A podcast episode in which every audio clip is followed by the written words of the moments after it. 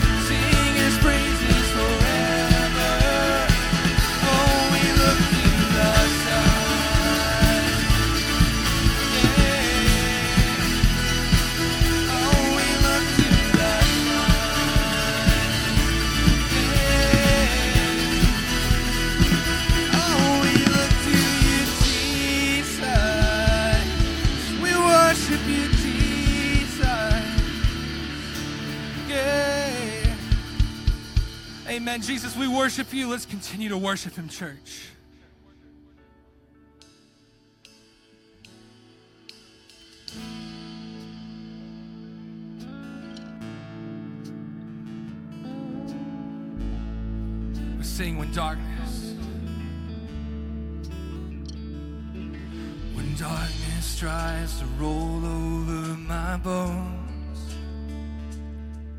When sorrow comes to steal the joy I own.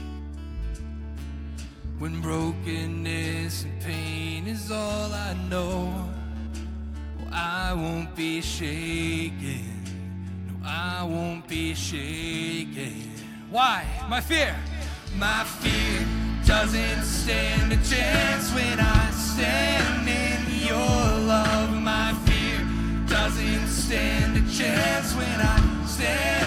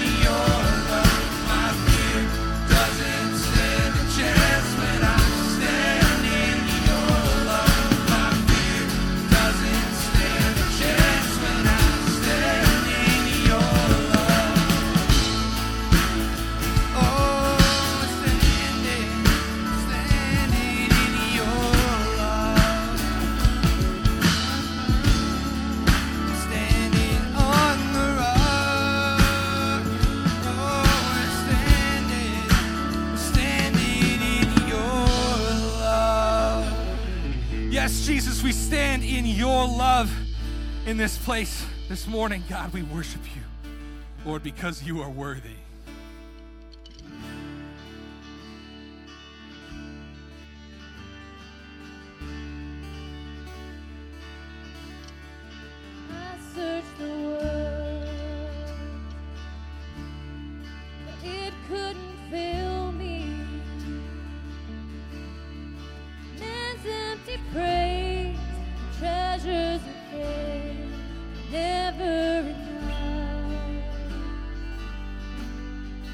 You can.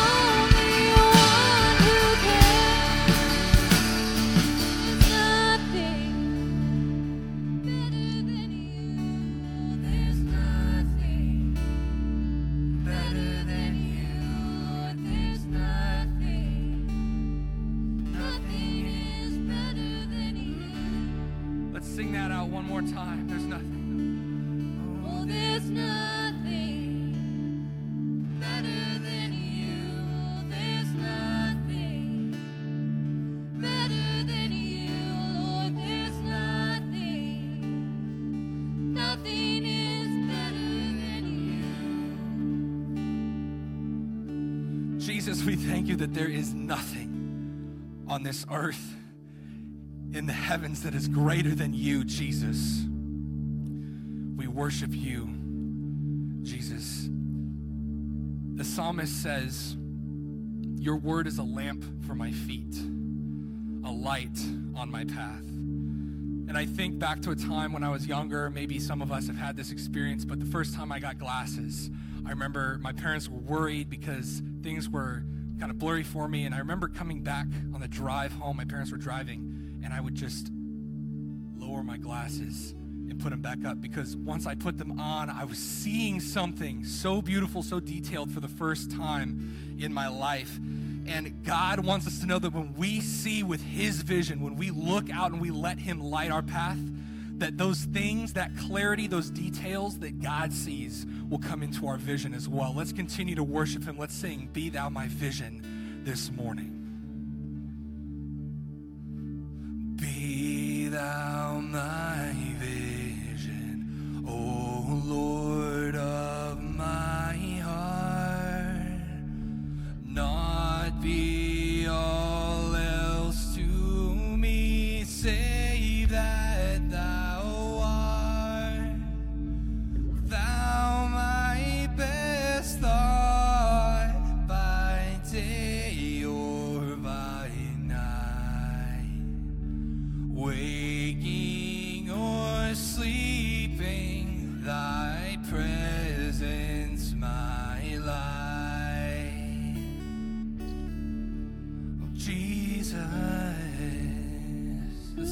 my wisdom.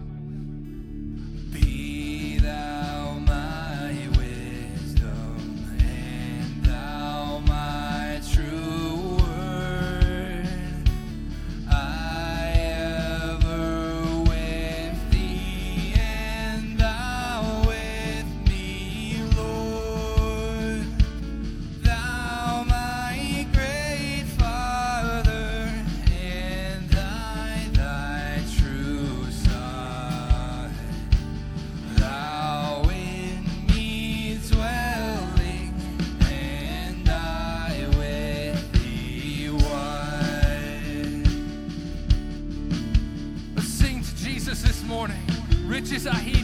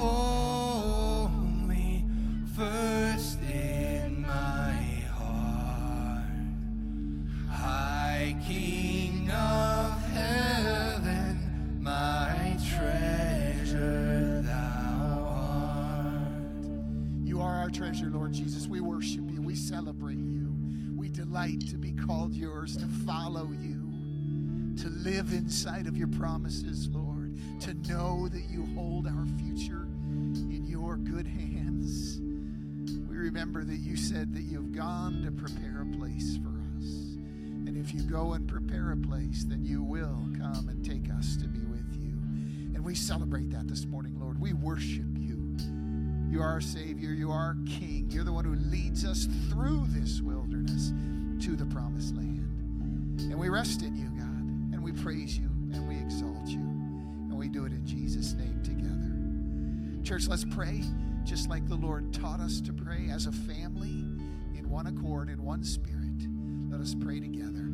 Our Father, who art in heaven, hallowed be thy name. Thy kingdom come, thy will be done, on earth as it is in heaven. Give us this day our daily and forgive us our sins as we forgive those who sin against us. And lead us not into temptation, but deliver us from evil. For thine is the kingdom and the power and the glory forever. Amen. Amen. Good morning, friends. Welcome to first service at MRCC. Welcome to everybody who's gathering with us online. We're thrilled that you can be with us. Hey, gang, in one week, phase three. Somebody say amen. Huh? Amen. We're getting there. We are getting there. We are overcoming. And someday when we have grandkids, we can make this so much worse than it was and make us look like heroes and tell them stories going uphill both ways and all that. We're going to make it. Take a moment say hi to somebody. Make sure everybody feels welcome this morning. Would you do that, church?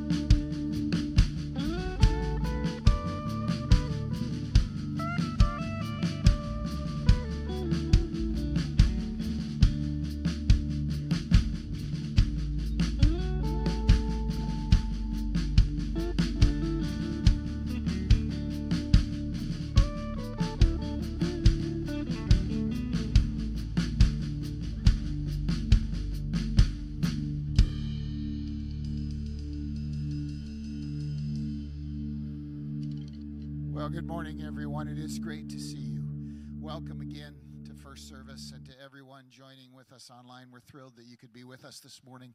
We are getting closer and closer to the end of this. I'm excited about that. I do want to tell you that uh, Pastor Weston and Bree, I know we've been praying for them all week. They're doing great, uh, recovering 100%. Um, uh, Pastor Weston's still wrestling with the no taste thing, and since he's kind of a foodie and lives for food, uh, we're all laughing at him and laughing with him. But uh, that will come back as well. He'll recover from that as well. So he's doing good. I do want to ask you, though, to pray with me, uh, if you would, this morning, because one of our own, uh, Mitzi Esquez, many of you know Ron and Mitzi, and Mitzi went into the hospital this week as she's been battling with COVID. And uh, they told her they would be able to send her home Friday, and then they couldn't. Then they told her Saturday, and then they couldn't. And so this morning I was talking with her before service, and she's really hoping to be able to go home today. But still, you know, the docs want to make sure everything's 100%. So I want to ask you to join with me in prayer for her and, and also for Janice Weems. Some of you may know Janice. Janice has been battling uh, sickness, not quite sure what it is, but is battling uh, sickness as well. So let's pray together. Father, we come to you this morning because you are our healer. We come to you because we know that you love us and because you know that we receive us just because we believe in your Son.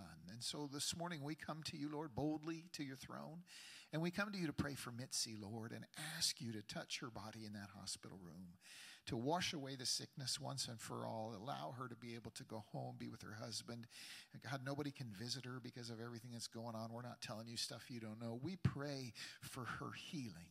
We pray that she would be able to go home today and that her recovery and recuperation would just be clean and smooth and full of the power of your Spirit. We lift her up to you and pray for her healing. We pray for Janice as well, God, as she battles through whatever uh, is afflicting her, Lord. As we grow older, we feel the weakness and frailty. We pray that you would touch her with your power and heal her this morning. We lift Janice up to you and we do that together in Jesus' name. Amen. Amen.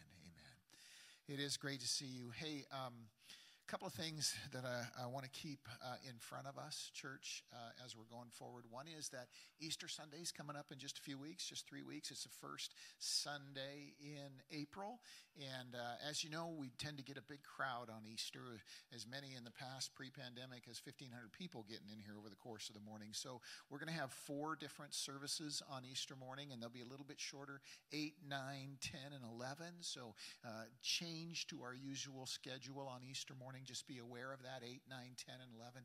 And uh, for those of us who are gathering online on that Easter morning, our live stream services will be the 8 and 10 o'clock services.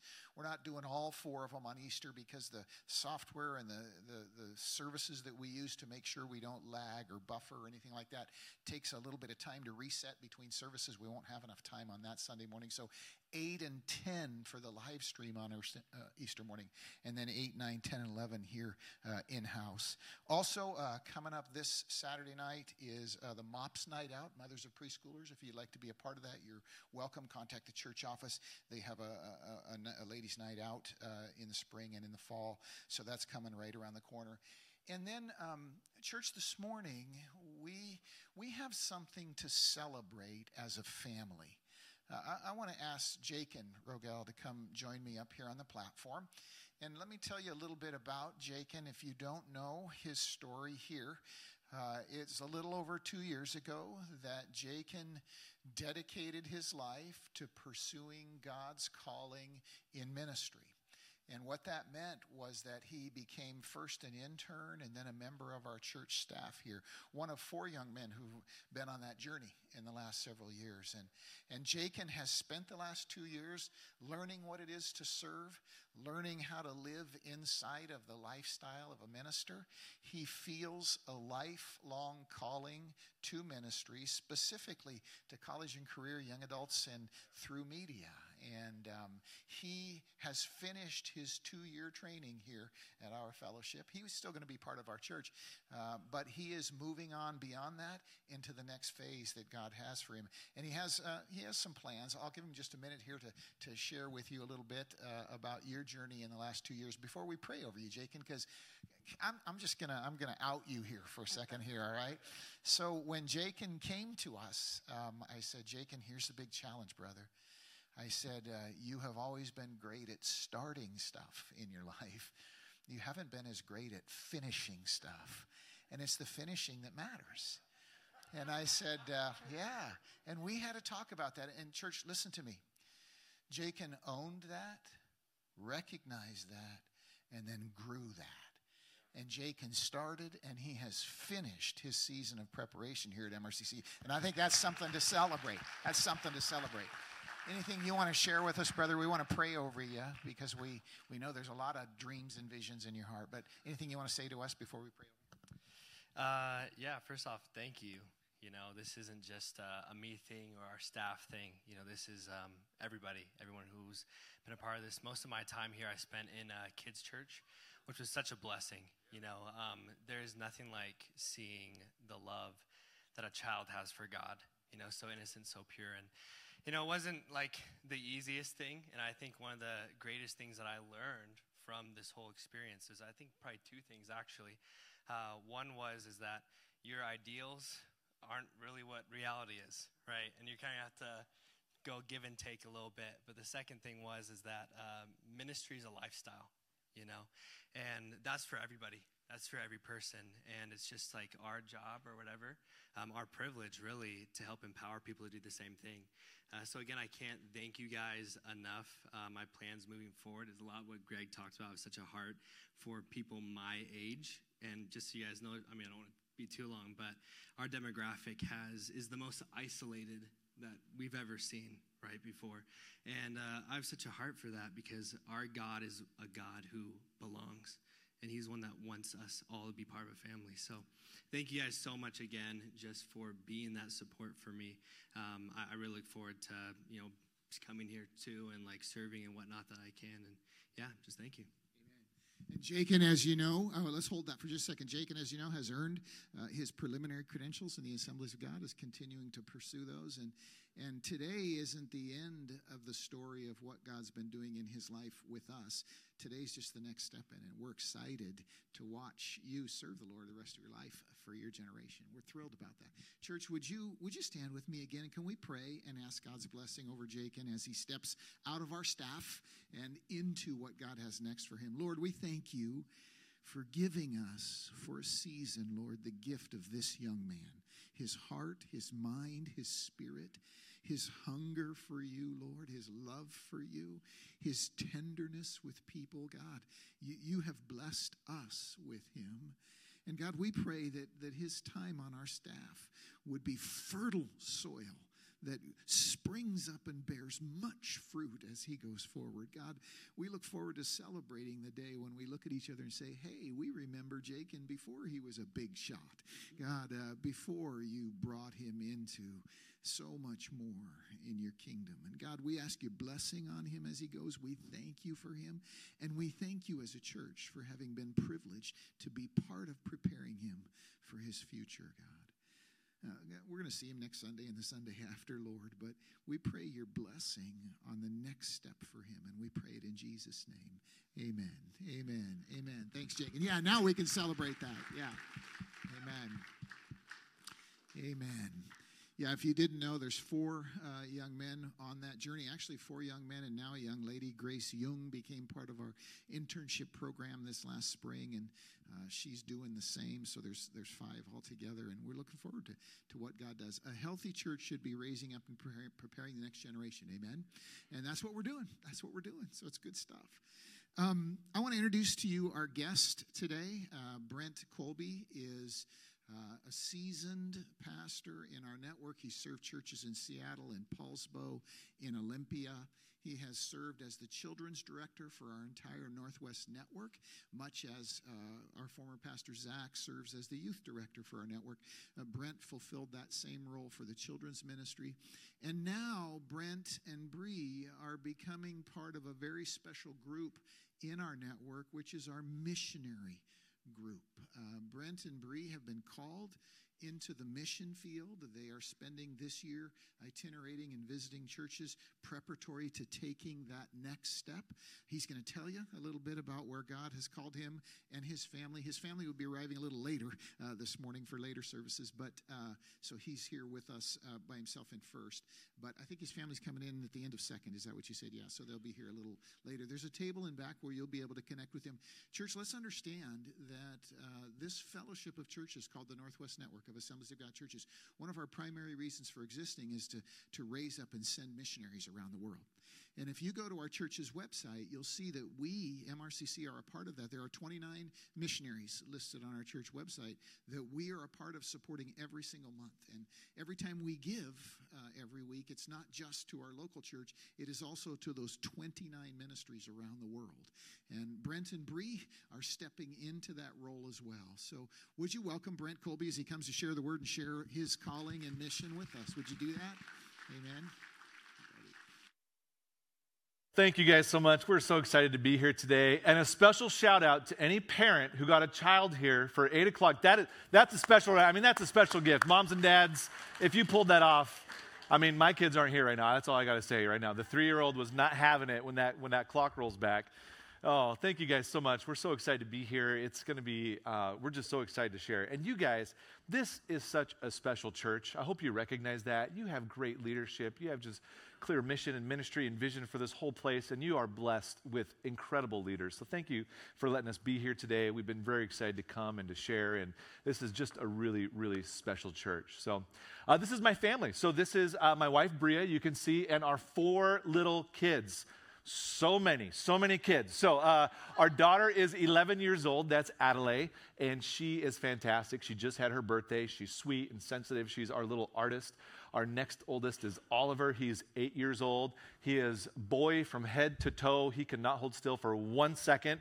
Uh, if he's not breaking something, he's, uh, he's given us big, giant hugs. He's very physical, and we love that guy. Owen is our third. He is sixth. He is hilarious. When we, when we told our kids that we would be going to the mission field, and we would be learning a different language. He pulled my wife and said aside and said, "Hey, mom, can you uh, can you teach me all the bad words first, just so I don't say them? Right? So that's That's Owen. So when he's here, please help us. Please help us keep an eye on him. And then Madeline is three, and she is sweet and adorable. She is in a unicorn phase right now. I didn't know you could put unicorns on all the stuff people put unicorns on, but but socks, hats, shoes, uh, shirts. I mean, she has unicorns on everything. So um, so she's adorable, and uh, we're just really excited to, to get here. I know that Bria and the kids, I think they're on the road right now, so they're excited to, to arrive and to kind of be with us. And we are missionaries to Belgium. Belgium is in Western Europe and it is right above France, right below the Netherlands, right next to Germany, kind of just right across the water from uh, England there in the United Kingdom. And, and when we talk about ministry in Belgium, uh, you know, a lot of times people think, that's cool. I, I, I know, I know of, of Europe, right? Maybe I watched some, some soccer here or there, or, or I've seen Rick Steves, you know, walking around on TV and, and I'm familiar with the place. Or maybe you've had a chance to go visit some of these beautiful cities and, and see these historic places.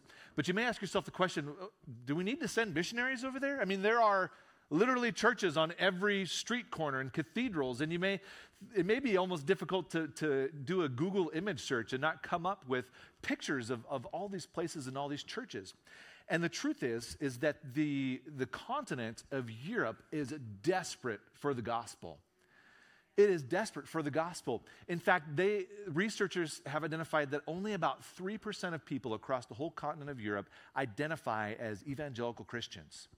And there's so much here in the States that we take for granted about the relationship between our, our faith and our government and just our way of life that is not true over there. And Christianity has really, in many ways, been even repressed by a lot of the, the systems of government and just living over there. For so many people, it has, uh, it's a place that, as we know, has been ravished by war. In fact, in Europe right now, 25% of the world's refugees live in Europe. And when we look at Europe on a map, we, we kind of always equate it to the same scale of the United States, but it is so much smaller than the United States. The country of Belgium it's, itself, the place where we will be going, has a population of 11 million people. It is smaller than our own peninsula here in Washington state, if you can imagine that. And in Belgium, there are all sorts of people, whether through immigration uh, as refugees or immigration just finding a, a better way of life, or the, the resident Europeans who have been there for generations. Of these people, just over 1% identify as Christians. Places like France and Belgium are desperate, just desperate for the gospel. And in these countries, in Belgium, in Belgium alone, there are over 420,000 Moroccans living in this country, among whom there's no native church planting movement. Similar for over 220,000 Turks. Many moved over a generation ago, and today there's still no natural organic church planting movement among these people. You can, uh, we've identified over 29 different ethnic language groups of people who live throughout Belgium, among whom there is no native church planting movement. And could you imagine waking up this morning saying, I would love to go to church, and having no church to go to to preach to you in your own language? And it's this great need that really drew my, my wife and I to this place. It was this great need, and it was also a little bit, if we're honest, the waffles. Because we were really, we were really praying about where to go, and, and we were showing videos and YouTube clips all over the place. And, and there's a one particular YouTube video where this guy pulls out this hot, fresh waffle and takes a stick of chocolate and just really and, and shoves the chocolate into the waffle. And my wife and I, we felt in that moment the Holy Spirit just speaking to us really clearly, you know. The need there is great. And the good news is that God has been calling men and women to go plant churches among these people who need to hear the gospel. And it, it's exciting to see just a fresh move of God thrive in these places. But one of the greatest challenges in Europe is to train and prepare ministers to go preach. You guys, have, that's a high value here. You understand the necessity of raising up the next generation of leaders to be equipped and to be able to know their word, to know how to lead and organize, and to have that, that, that lifestyle of ministry in, in order to lead the church, to equip the church to do the work that God has called it to do. And in Europe, in the past 10 years, our fellowship, our network of churches has had to close down six of our Bible training institutes because of a shortage of professors who, who they need professors to go over there. And it's also really difficult to create a private education model in many of these socialized countries where higher education is completely free. It's hard to fund and, and organize. And so, as my wife and I were just, we're serving in a local church, a lot like many of, of, the staff here, and we felt God, God calling us to missions, and we were just praying about where to go. My wife is a nurse. She is brilliant. She's worked up at UW and Tacoma General and the NICU, different intensive care units. She's worked as a school nurse in the middle of all this COVID stuff. I mean, she is, she is so smart and so sharp and I just, you know, finished all my Bible training, and we're just looking for a place to serve where they needed a school nurse and they needed a, a Bible nerd, a professor to come and to teach. And we one night stumbled across a, a blog post that had written, been written by one of the regional directors, just praying out loud in this post God, send us people to train up leaders. Our schools, there's waiting lists for our classes. We have students, men and women, who feel called to go preach the gospel. We need people to come and to teach. And so we thought, man, this is, this is, we should, we, we need to call them. We need to talk to them and see. And as we're having our conversations with this place and just seeing if we would be a good fit for each other, as we were like hanging up the first time, they said, yeah, you know, we have all these great needs. The other thing we really need is a school nurse. And my wife, like, we hadn't even told her that Bria was a nurse yet. She goes, Well, I'm a school nurse. And, like, again, to keep accreditation for some of these places is so hard. And so we just felt God, God opening incredible doors, just a clear pathway for our family to go serve in, in Brussels, uh, what is in many ways kind of functions as the capital of Europe. And we'll be able to serve at a place called Continental Theological Seminary. And I think you can see a picture of it. You know, in fact, those giant uh, arched doors, they look like that because it's a converted uh, horse stables, is what it used to be. And uh, this, we're used to where the horses would kind of come in and out with the carriages and they'd take care of them there. Great history to the school. Um, in the middle of Europe. It was even occupied by the Nazis at one point during World War II, and God had just really sovereignly kept and prepared this, this place to be a great hub to train up leaders, not just in Belgium or Western Europe, but for all of Europe and even Northern Africa. This is one of the, the primary places where people who are connected to our network of churches go to get trained to go teach and preach about the gospel. And it's really our privilege and honor to be able to serve there and to be a, an extension of your ministry here as we go share the gospel and prepare people to plant churches all over the place. So, and if you would love to hear more, we have our little prayer cards. So, stop in the back. We have plenty of prayer cards. Okay, we're good missionaries. I knew that. I knew that we needed those. And then, of course, you can jump on our, our website. There's a way you can subscribe to the little newsletter if you want to pray for us each month and kind of see what we're up to. We would love for you to do that. But yeah. Hey, if you guys have a Bible, go ahead and open it to Matthew chapter 9. I want to read um, a passage, verse 35. Um, this is kind of a famous passage where Jesus is calling out his disciples. He's preparing them to basically go witness, to go preach.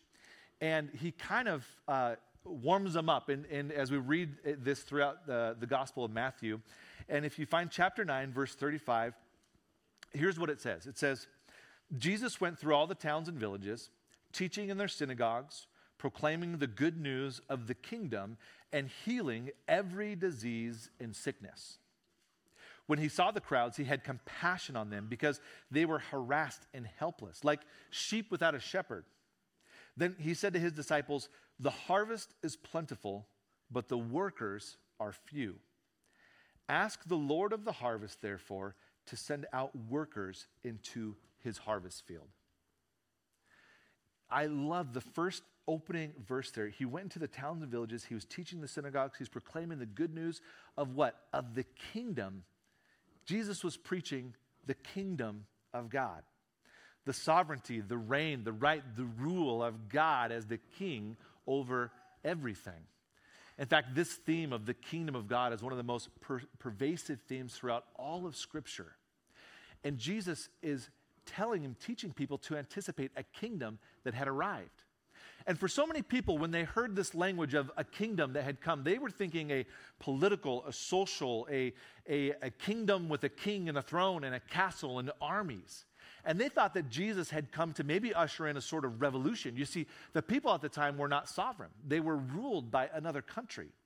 And so Jesus is coming to proclaim a new kingdom was really of great interest to them. They thought maybe this was the time where they could restore that kingdom of years and years ago, the kingdom of David that we read about in the Old Testament, where and Solomon and these great kings who came and established and built castles and fought battles and won wars and, and, and created a, a place of great renown for all the people, a place that they could be proud of. And but Jesus came and he was proclaiming a kingdom that was so different than this and so much more important than this. In fact, the kingdom that Jesus was preaching, the kingdom that Jesus was introducing, was not just for the people of Israel, but would be for the whole world. And it's the same kingdom that we still preach and proclaim to this day. This was good news because it meant that the current system was gone and it was going to change. What system? You know, that we can have a right relationship with God today because of what Jesus did for us is one of the most profound things. It is the most profound thing to ever happen in human history. You know, I was reading, uh, man, just this week when Jesus died and the, the veil of the temple was torn. You know, the temple was this place that the Israelites came in to worship God, and, and the Spirit of God physically dwelled in this place, in this temple, this geographical point on a map. And at the point of Jesus' death, in this great, profound way, the, tur- the, the curtain tore and the Spirit of God was released, not just from that place, but into the whole world, into his people.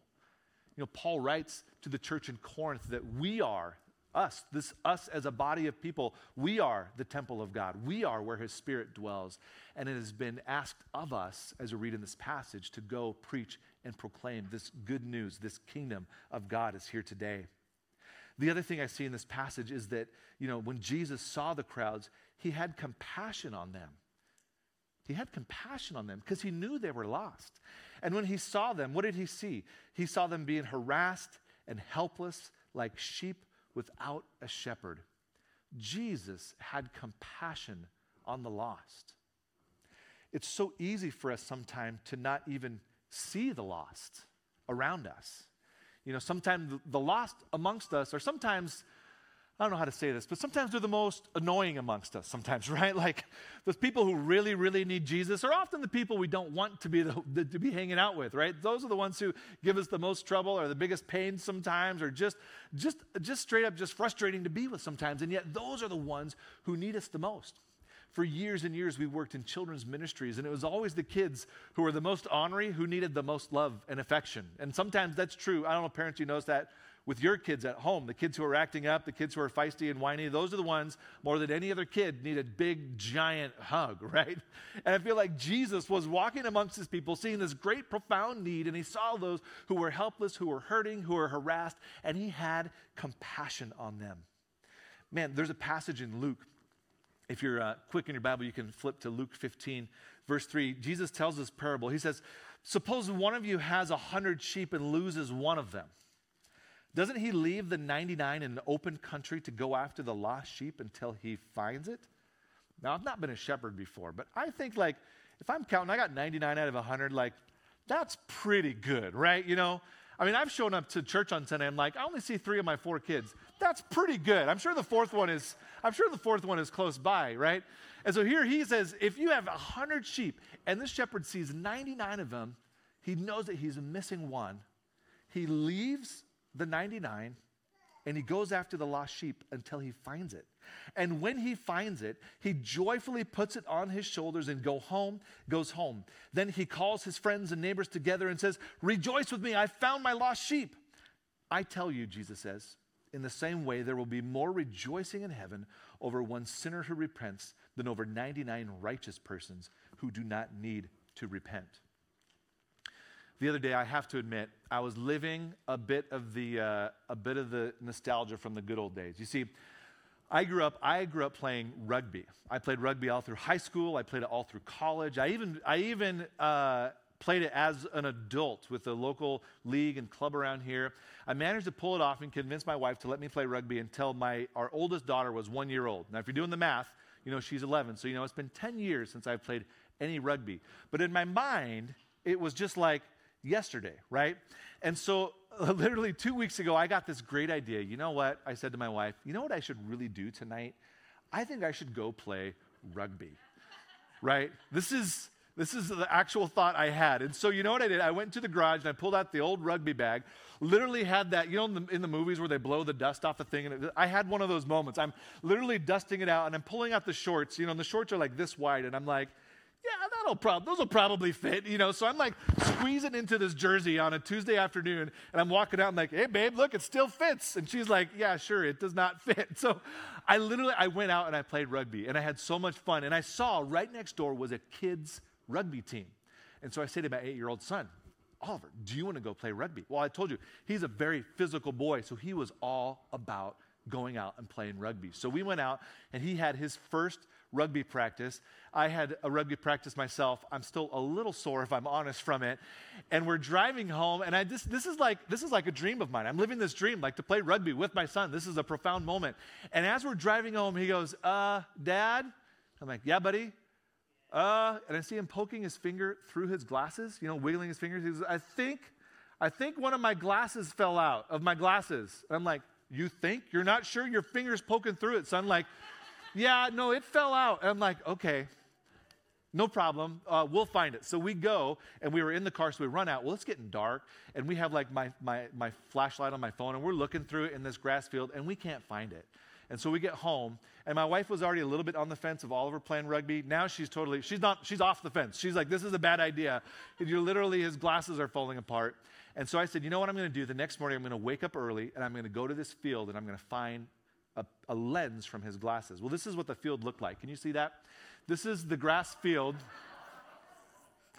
And I thought, you know, maybe he was playing. No, he was playing everywhere. And I literally got out of the car and I prayed, Lord, please help me find this glass because one, we need it because glasses are expensive for these little kids, right? And Oliver breaks his about every three months. So I was like, we got to, please help me find the glass, one. And two, this would be this would be a great sermon illustration if I could find this. This would be really fantastic. So we start walking, and I'm walking, and I and I'm like, okay, let's be systematic. So I start on the edge, and I just walk a straight line, and then I walk back, and then I walk a straight line, and I had been out there for like 20 minutes, and I had covered like I don't know how many yards because the field was huge, just walking all the way down and all the way back. And then you won't believe it, I saw this, this next picture. That, can you see the lens in the middle of that? I saw that in the middle of the morning, early. My shoes were soaked. The grass was covered in dew. It had been sitting there overnight. I think I even have a closer picture of it if you can't see it here. There was his piece of glass in his glasses.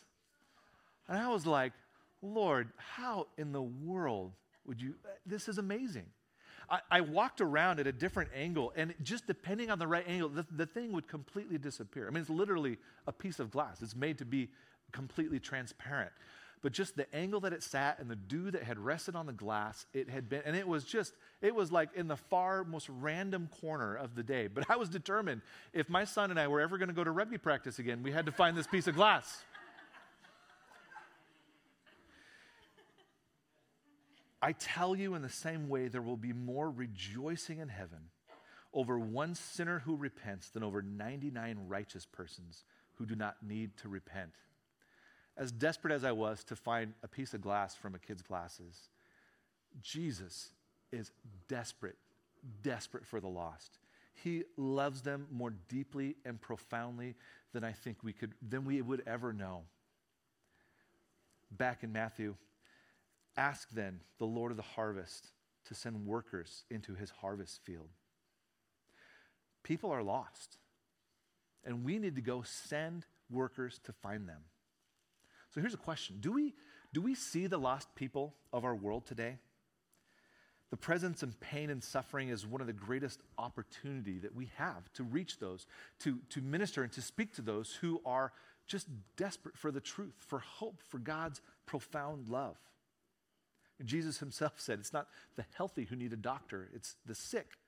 However, our inability to see the lost often robs us of our most important task and purpose.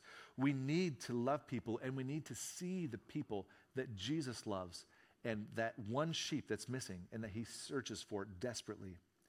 I mentioned in Belgium alone, just 1% of people there are Christians. There's 26 unreached people groups.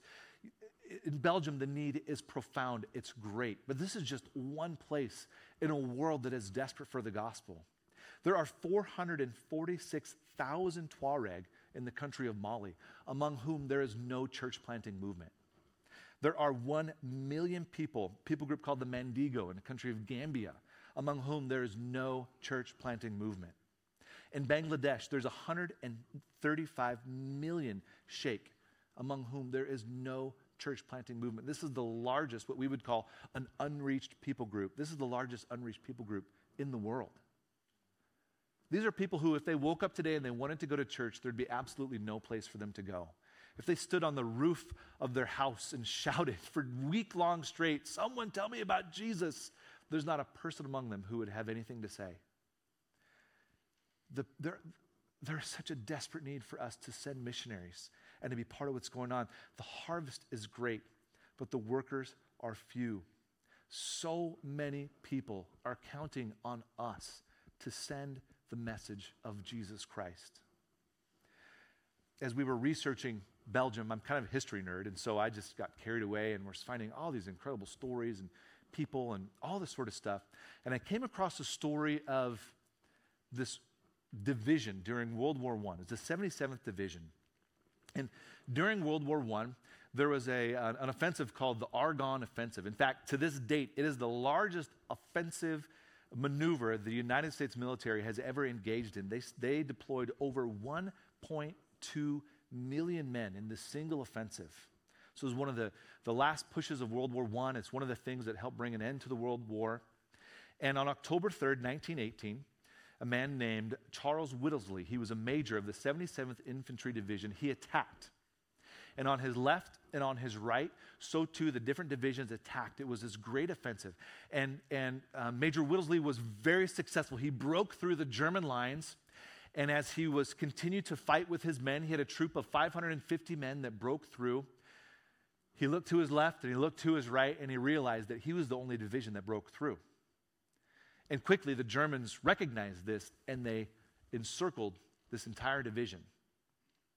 And in an effort to push back the Germans, the Allies started dropping bombs again on the German front line. Well, unfortunately, now that included uh, this commander and all of his men. And they went in there with 550 men, and in a matter of uh, just hours, they were reduced to just 195 men. That's all that were left. And they were desperate. They sent runners to get the message through to try to sneak through the lines, and runner after runner was either killed or captured. The bombs were dropping on them from their allies. They were in this, this depression. They were being shot at from the ridge. They had no food. They had no water. They weren't meant to go in and survive. They were meant to break through and, and be resupplied. But the, the, the offensive had failed on their left and on their right, and so they found themselves isolated. And they had one last option, and that was to send a messenger pigeon. Now, I didn't really know this before, but during World War I and even World War II, pigeons were one of the major ways that people in the front lines communicated with the headquarters behind them because these homing pigeons, as, as, you've heard, they fly and they know where to go and they can find their base. And so there were literal actual units and wagons of birds just behind the enemy line. And, and there would be men who would deploy. You've seen Rambo, right, with his gun and his bandolier and all. There were guys who would be jumping out of like uh, airplanes and stuff like that, but instead of like ammo strapped to them, they've had birds. They literally would have like birds strapped to them, like bird whisperers, like on the way down. They, they had, they had birds. That was their thing. And they would send messages. And they sent a bird and it got shot down. They sent a second bird, it got shot down. They had one of their last birds, and they would fix to it on their foot. They would put little tiny capsules like this one here, and they wrote in this very small handwriting on this very small piece of paper with this little thing attached to the bird's foot, this message that they needed to be rescued. And they let their, uh, their final bird fly. It immediately got shot down. But miraculously, somehow this bird hopped back up to its feet and took flight. The bird's name was Cher Ami, and it flew 25 miles in 25 minutes to deliver this message. And when it had arrived, the message that the bird delivered notified the Allies that they needed to break through and rescue the men, which they did. That bird saved the lives of the surviving 195 men of that division. When that bird arrived, it had been shot through the breast, it had been blinded in one eye, and it had lost one of its legs.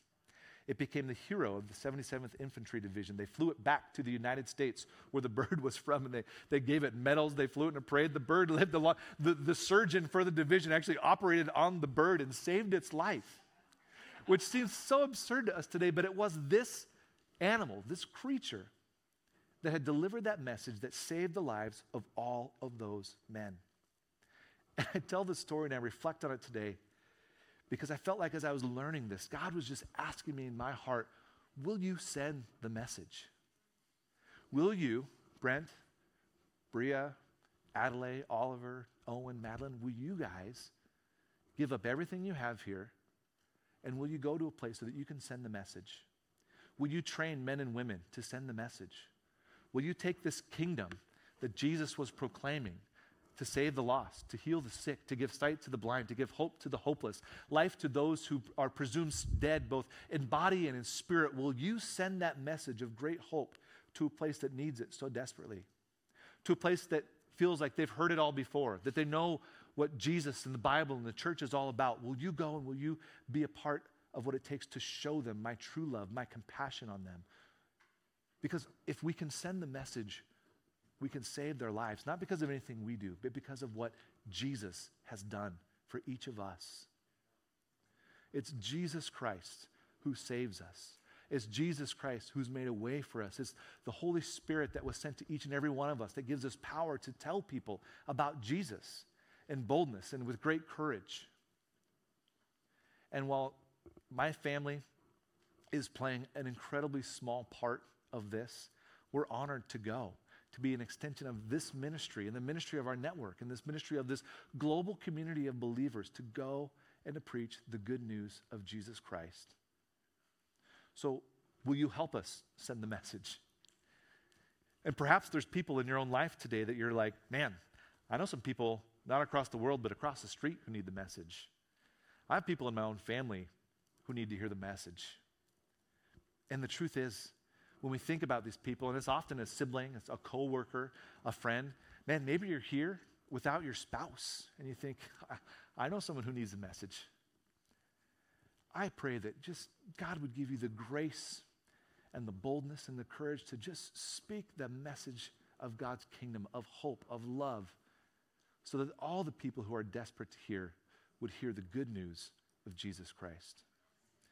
Lord, we thank you so much for the opportunity we have to read your word, to gather together to worship you.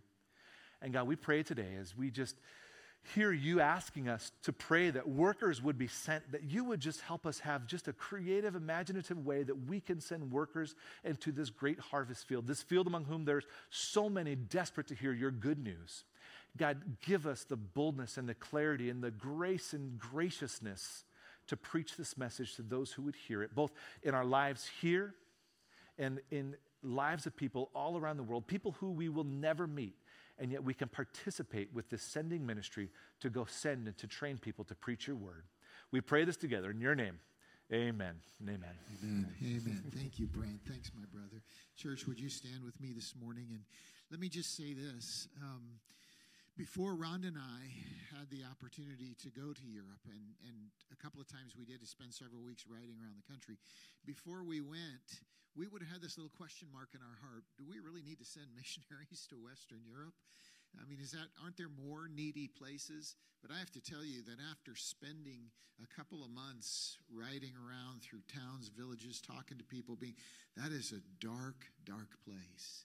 And the first time that I came back, I remember sitting in the plane going, I will never, ever, ever again doubt the need to send a missionary to Europe because the need is desperate. And God's called Brent and Bree to go. We're, we're with you, Brent, Bree. We, uh, we stand with you. We're going to support you, be alongside you as you go. Know that. And, church, this is all of our calls. You know that phrase, the good news of the kingdom, means that God's leadership is available to all those folks in Europe and to the lives of those around us. That's what we're here for, amen. And, and, and we get that mission done by, you know, kind of the, the hard work of sending and speaking. And that's what God's called Brent and Bree too. So, Father, we thank you for this calling that you've placed on their lives. We thank you for the calling you've placed on Jakin's life. God, we thank you that you've called us together as a church to help these missionaries, to help these young leaders grow. And we pray your blessing on their ministries. We pray that they would be filled with fruit. And finally, God, we pray that we would go into our neighborhoods and workplaces and schools, recognizing that we are missionaries as well. Your word says we are your ambassadors.